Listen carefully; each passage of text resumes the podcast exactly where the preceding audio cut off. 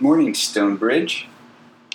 We're going to continue to work through the book of Judges. We're going to finish up this week. So if you want to turn to Judges chapter 19, while you're turning there, I want to share some U.S. news headlines just from scanning three major news sites this week.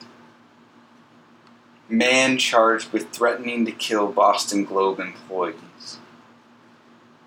Woman in deadly crash had brakes cut for crack pipe. I don't even want to know what that means.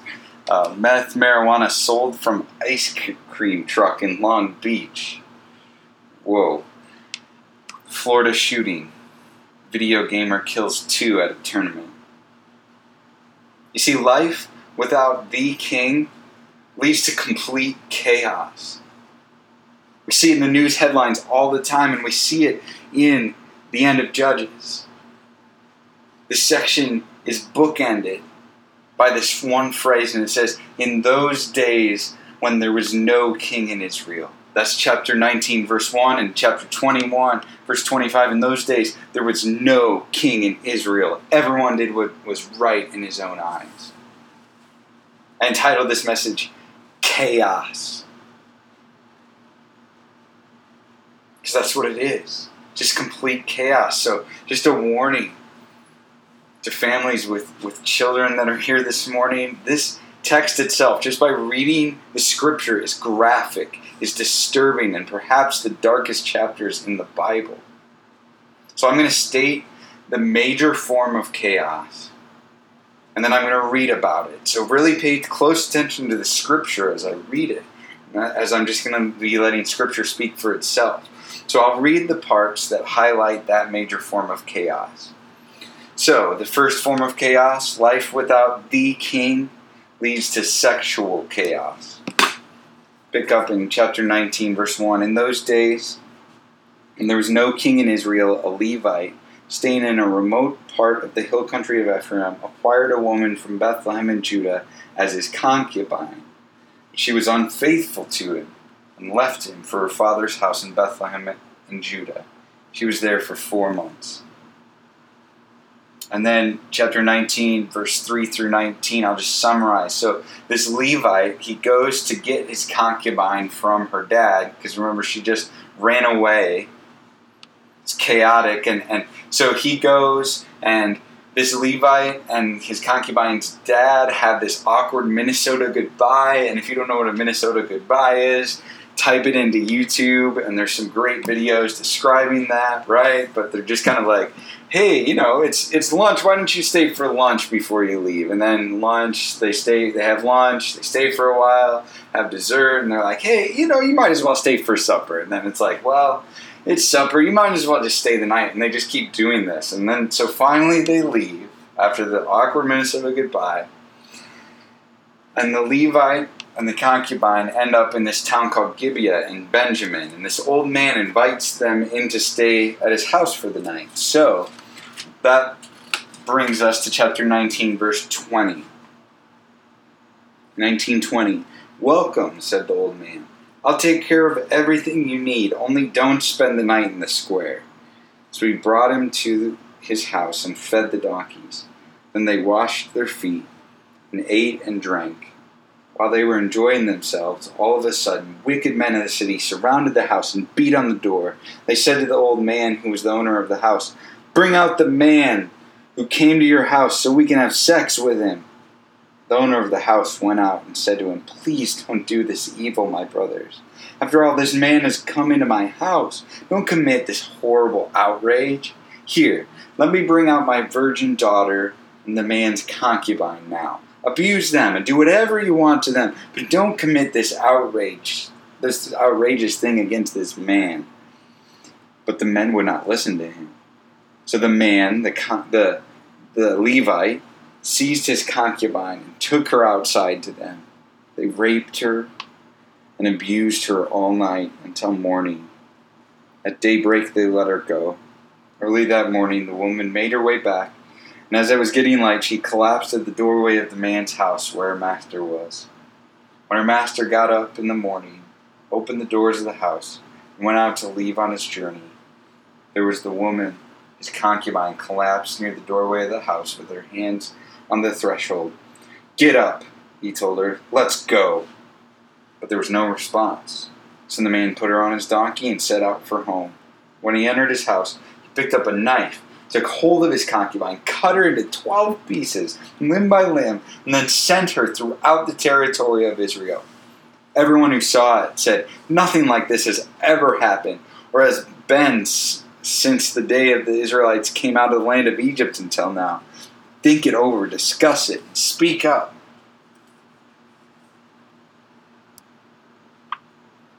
See, life without the king leads to sexual chaos, and we see this all over here. There's just really no floor to the sexual disaster and chaos that's happening. And you and I both know that today, life without King Jesus, the King, leads to sexual chaos as well, right? Sexual chaos breaks out when people, especially men, reject Jesus' rule in their life. Just look at the porn industry. Look at sex trade. Look at the, our hookup culture. All of these things and more distort God's good gift of sex and rewrite his good rules. People say, you know what, I'll do sex on my own terms. I'll do what's right in my own eyes, and lives, families, nations are left in shambles. Unfortunately, I don't need to elaborate, right? Everybody, everybody feels the chaotic, tragic effects of sexual chaos. Second form of chaos we see is relational chaos. Life without the king leads to relational chaos. And that's chapter 20. So, chapter 20, verses 1 through 10, here's what happens essentially. The leaders of Israel all get together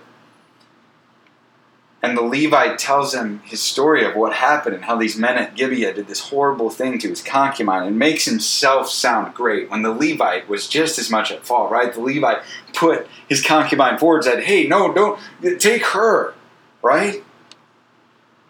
But anyway, he paints himself in a good light and goes, Look at these men in Gibeah, they're all evil. So they all decide to go to Gibeah, this town, to punish them and to kill those wicked men. So that brings us to chapter 20, verse 11, and it says So all the men of Israel gathered united against the city.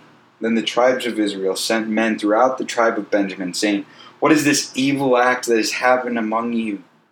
Hand over the wicked men in Gibeah so we can put them to death and eradicate evil from Israel.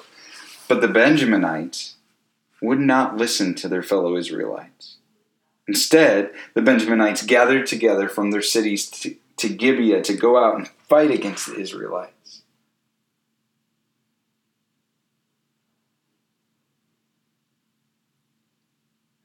Relational chaos. See, these Benjaminites protect these horrible men of Gibeah.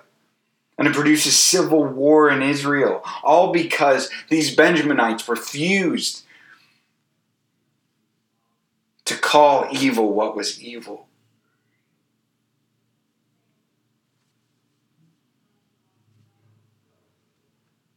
Protecting these evil dudes. And so then in chapter 20, verse 17, it says the Israelites, apart from Benjamin, mobilized 400,000 armed men, everyone an experienced warrior. They set out, went to Bethel, and inquired of God. The Israelites asked, Who is to go first to fight for us against the Benjaminites? And the Lord answered, Judah will be first. In the morning, the Israelites set out and camped near Gibeah the men of Israel went out to fight against Benjamin and took their battle positions against Gibeah. The Benjaminites came out of Gibeah and slaughtered 22,000 men of Israel on the field that day. But the Israelite troops rallied and again took their battle positions in the same place where they positioned themselves on the first day. They went up, wept, wept before the Lord until evening, and inquired of him, Should we again attack our brothers, the Benjaminites? And the Lord answered, Fight against them. On the second day, the Israelites advanced against the Benjaminites. That same day, the Benjaminites came out from Gibeah to meet them and slaughtered an additional 18,000 Israelites on the field. All were armed. Verse 26 The whole Israelite army went to Bethel, where they wept and sat before the Lord. They fasted that day until evening and offered burnt offerings and fellowship offerings to the Lord. Then the Israelites inquired of the Lord. In those days, the Ark of the Covenant of God was there, and Phinehas son of Eleazar, son of Aaron, was serving before it. The Israelites asked, Should we again fight against our brothers, the Benjaminites, or should we stop? The Lord answered, Fight, because I will hand them over to you tomorrow. So Israel set up an ambush around Gibeah. Jump down to verse 35. The Lord defeated Benjamin in the presence of Israel, and on that day the Israelites slaughtered 25,100 men of Benjamin. All were armed. Now, notice in this section, this is the only time that God's involved in these chapters. And the first question the Israelites ask of God, they say, Should we go to war against our brothers? Should we go to war against your people and have civil war? No, that isn't the first question they ask. That's the first question that they should have asked. Instead, they say, they just assume, yeah, we should definitely go to war against our brothers. We should definitely have civil war. Instead, they ask, who should go first? And I think eh, God's just like, well, Judah. Send Judah first. And it's interesting that they come to God in verse 18 and they inquire of God and they call him God. They call him in Hebrew, Judges was written originally in Hebrew, the word for God there is Elohim, and that's the Hebrew impersonal name for God. The impersonal name. That's what the pagans used to call God, God. But God responds in a personal way. He's addressed as Lord, capital L O R D. Yahweh is the Hebrew word. That's the personal, covenantal name for God. That's the God that answers. See, clearly, God is just the Israelites' fallback. He's not their king. But God, surprisingly, in His grace, still answers them because He is their Father and they are His children. And He knows them personally, even though they don't know Him and don't honor him as king. And it takes three times and several lives later for victory, even though God was involved. Why? Why did it take three times for victory to happen and all of those lives? Well, because there was no repentance. The Israelites had no change of heart. They were just crying because they lost. They lost in battle. They were desperate for help. They're not desperately wanting God as their king. They're not desperately wanting to know God and be in relationship with Him. No, they just wanted help. But another question is why did God give Israel victory over their own tribe, Benjamin? Why did he allow there to be victory and even enable it to happen? Well, it's judgment. See, God even uses the messed up decisions of his people to bring judgment, consequences. Because remember, the Benjaminites were backing these evil men of Gibeah. So God was judging them, even through this chaos. So let's keep reading. We'll see more chaos. Chapter 20, verse 46. All the Benjaminites who died that day were 25,000 armed men. All were warriors. But 600 men escaped into the wilderness to Rimmon Rock and stayed there four months. Remember that. 600 men left of the tribe of Benjamin. Verse 48 The men of Israel turned back against the other Benjaminites and killed them with their swords. The entire city, the animals, everything that remained. They also burned all the cities that remained. The men of Israel had sworn an oath at Mizpah None of us will give his daughter to a Benjaminite in marriage. So the people went to Bethel and sat there before God until evening. They wept loudly and bitterly and cried out, Why, Lord God of Israel, has it occurred that one tribe is missing in Israel today? The next day the people got up early, built an altar there, and offered burnt offerings and fellowship offerings. The Israelites asked, Who of all the tribes of Israel didn't come to the Lord with the assembly? For a great oath had been taken that anyone who had not come to the Lord at Mizpah would certainly be put to death. But the Israelites had compassion on their brothers, the Benjaminites, and said, Today a tribe has been cut off from Israel. Do you see the chaos happening here? As if destroying everyone but 600 Benjaminites wasn't enough. They now, in 21 verse 1, they deny these men their daughters as wives. And then they weep. It, it, it's so ironic, cruelly ironic. They weep and ask God, why did this happen? Why are our brothers dead? Well, wait a minute, Israel. Didn't you destroy them? Didn't you deny them your daughters? And now you're blaming God for what's happened? And guess what? God is silent. They cry out to God and blame God for the bloodshed that they committed. And God is silent. And that's the worst form of judgment is God's silence. Because we absolutely need him.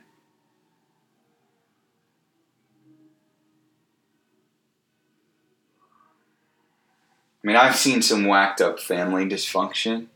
I'm sure many of you have as well, right? Joey and I were sharing some stories. Joey, you'll have to you'll have to ask me this week. I have some more stories that I thought of later, but um, right, everyone has like that one Thanksgiving or that one reunion that we still talk about where this crazy thing happened, right?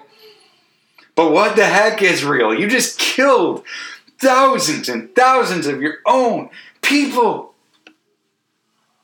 And today, it's not that different, right? Life without King Jesus leads to relational chaos as well. I mean, the US divorce rate, according to, depending on what source you look at, is 40 to 50%, even among Christians. It's common for parents and their grown children to not even be on speaking terms. Friendships are shattered right and left because people who are hurt are unwilling to forgive people. Think about how relationally chaotic your life is. I, I think about how relationally chaotic my life often is. And how relationally chaotic life among believers and people in the church often is. Uh, but subtract King Jesus, then it just becomes complete chaos. See, life without the king leads to relational chaos, and there really is no floor to the relational mess.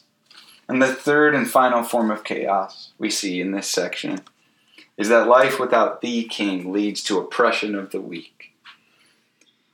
Pick up where we left up, left off, 21 verse 7. What should we do about wives for the survivors? We sworn to the Lord not to give them any of our daughters as wives. They asked, Which city among the tribes of Israel didn't come to the Lord at Mizpah? Turned out that no one from Jabesh Gilead had come to the camp and the assembly. For when the roll was called, no men were there from the inhabitants of Jabesh Gilead. The congregation sent 12,000 brave warriors there and commanded them, Go and kill the inhabitants of Jabesh Gilead with the sword, including women and dependents. This is what you should do completely destroy every male, as well as every woman who has gone to bed with a man. They found among the inhabitants of Jabesh Gilead four hundred young virgins who had not gone to bed with a man. And they brought them to the camp at Shiloh, to the land of Canaan. The whole congregation sent a message of peace to the Benjaminites who were at Rimmon Rock. Remember, there were 600 there. Benjamin returned at that time, and Israel gave them the women who had been kept alive from Jabesh Gilead. But there was not enough for them people had compassion on Benjamin because the Lord had made this gap in the tribes of Israel. The elders of the congregation said, What should we do about wives for those who are left, since the women of Benjamin have been destroyed? They said there must be heirs for the survivors of Benjamin, so that a tribe of Israel will not be wiped out. But we can't give them our daughters as wives, for the Israelites had sworn anyone who gives a wife to a Benjaminite is cursed. They also said, Look, there's an annual festival to the Lord in Shiloh, which is north of Bethel, east of the highway, that goes up from Bethel to Shechem in the south of Lebonah. Great, great. They're going to go to this, this festival to the Lord and work out a solution. So things are going to get better, right? Wrong. Verse 20 Then they commanded the Benjaminites, Go and hide in the vineyards. Watch, and when you see the young women of Shiloh come out to perform the dances, the dancing for God, Each of you leave the vineyards and catch a wife for yourself from the young women of Shiloh and go to the land of Benjamin. When their fathers or brothers come to us and protest, we will tell them, Show favor to them, since we did not get enough wives for each of them in battle. You didn't actually give the women to them, so you are not guilty of breaking your oath. The Benjaminites did this and took the number of women they needed from the dancers they caught. They went back to their own inheritance, rebuilt their cities, and lived in them. At that time, each of the Israelites returned from there to his own tribe and family. Each returned from there to his own inheritance. In those days, there was no king in Israel. Everyone did whatever seemed right to him. Oppression of the weak. There's oppression of these there's oppression and, and, the senseless slaughter of everyone in this town, Jabesh Gilead. Men, women, did you catch it in their dependents? Children being killed, except for 400 virgins. I mean, sure, Jabesh Gilead didn't join the civil war, but, but think about it. Jabesh Gilead didn't join the civil war. This town may have been the only pure, righteous town in the whole nation at this time because they didn't want to fight their own brothers and sisters. And they're being oppressed for it, wiped out. We see the oppression and stealing of 400 virgins, forced to be the wives of these Benjaminites. These women are treated like pawns and objects. And then it continues, right? Because there's 600 Benjaminites left. So we gotta, how are we to get wives for the other 200. So they send them to Shiloh, where they're worshiping God, and steal wives. Again, women treated like pawns, women treated like objects.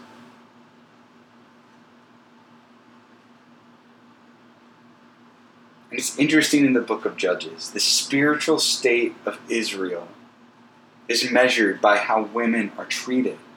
I mean, recall with me chapters 4 and 5. Deborah is the leader in Israel. A woman, the leader.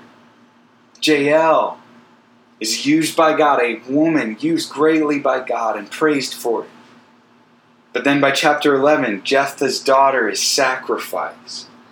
In chapter 16, Samson just sleeps with prostitutes and random women and treats them like objects. In chapter 19, a concubine is repeatedly raped, abused, killed, and dismembered. And by chapter 21, 600 women are stolen like property for wives.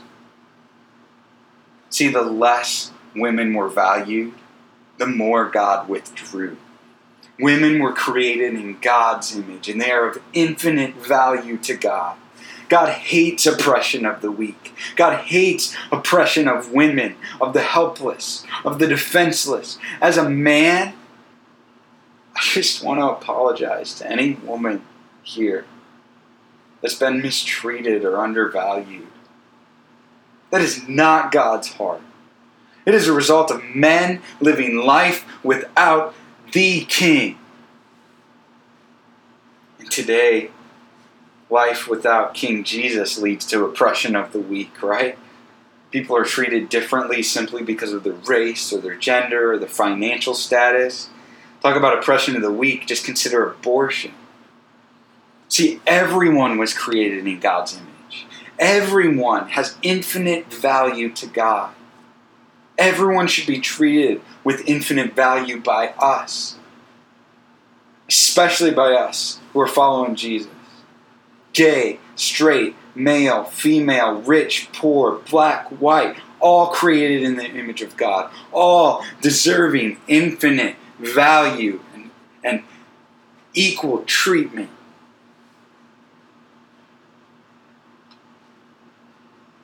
See, there really is no floor to the depravity of man here.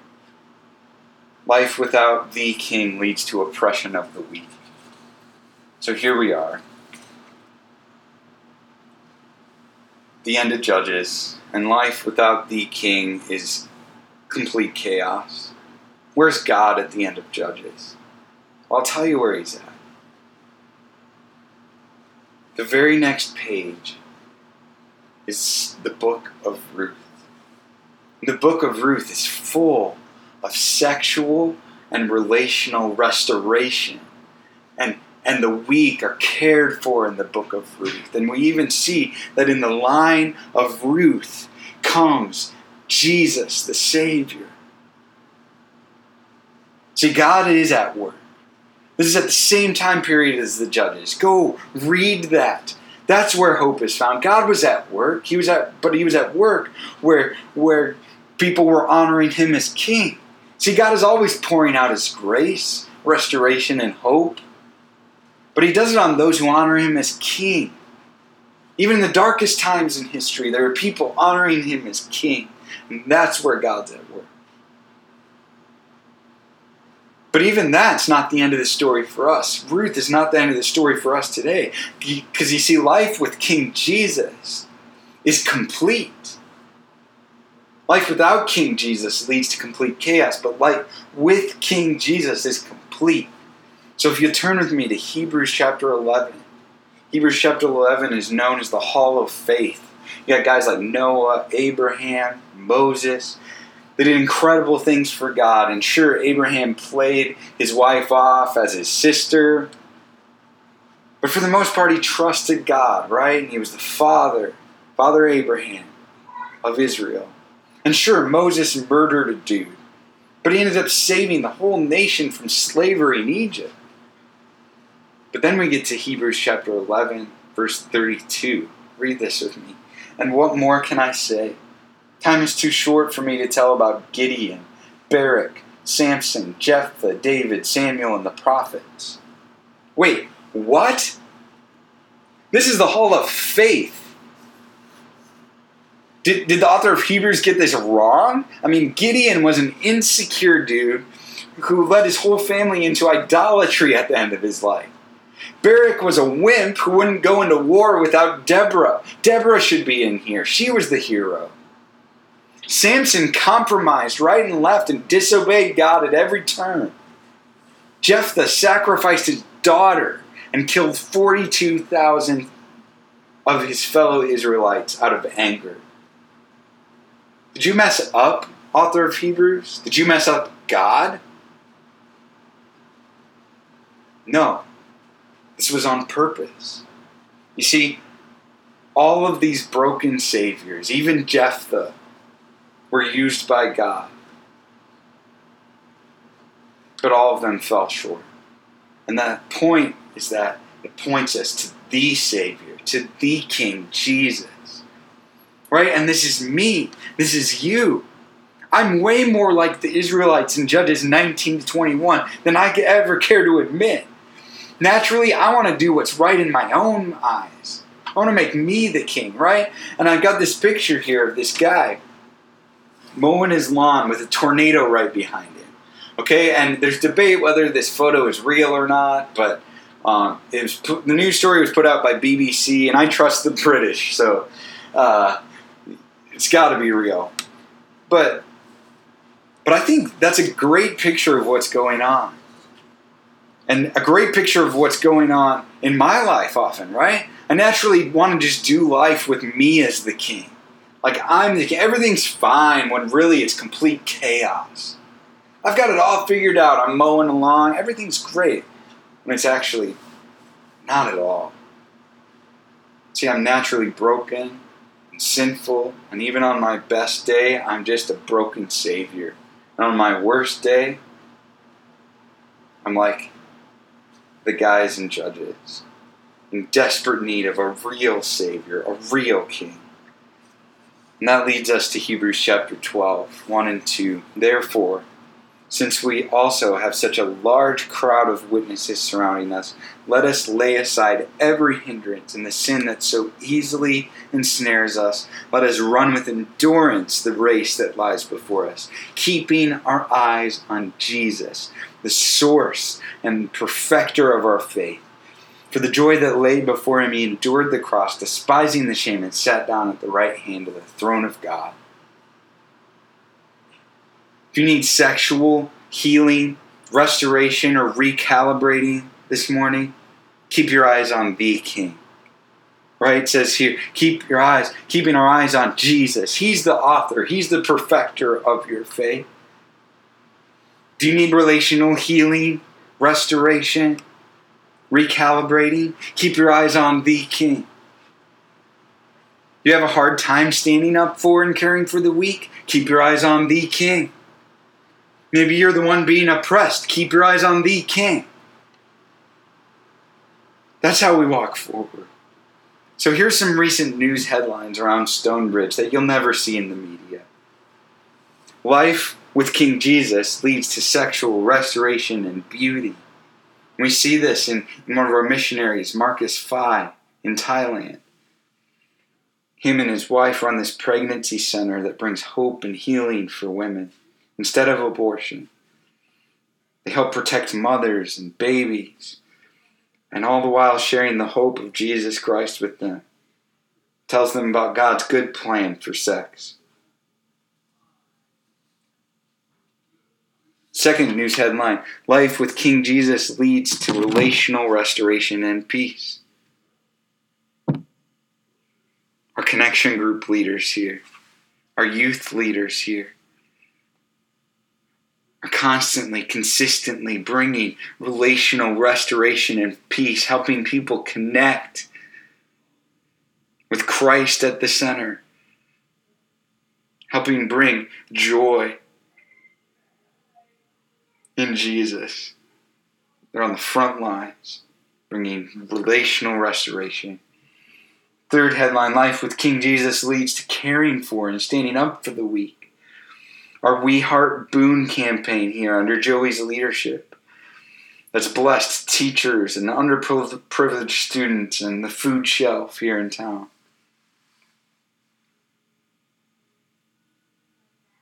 What will your life story be? Will it be this? In those days, there was no king in their life. They just did what was right in their own eyes. They were, they were the king and their life was complete chaos? Or will it be this? In those days, Jesus was the king in their life. And they did what was right in Jesus' eyes, and Jesus was their king, and their life was complete. Let's pray. God, I pray that you would help people here this morning turn to you, Jesus, and make you the king in their lives. And because of that, you would bring sexual healing and restoration, relational healing and restoration. And, and those who are being oppressed would find hope. And you would use them to help bring hope and care for the weak. Jesus, thank you. The story doesn't end at the end of Judges. Thank you for the hope we have in you, Jesus. Pray this in your powerful name. Amen.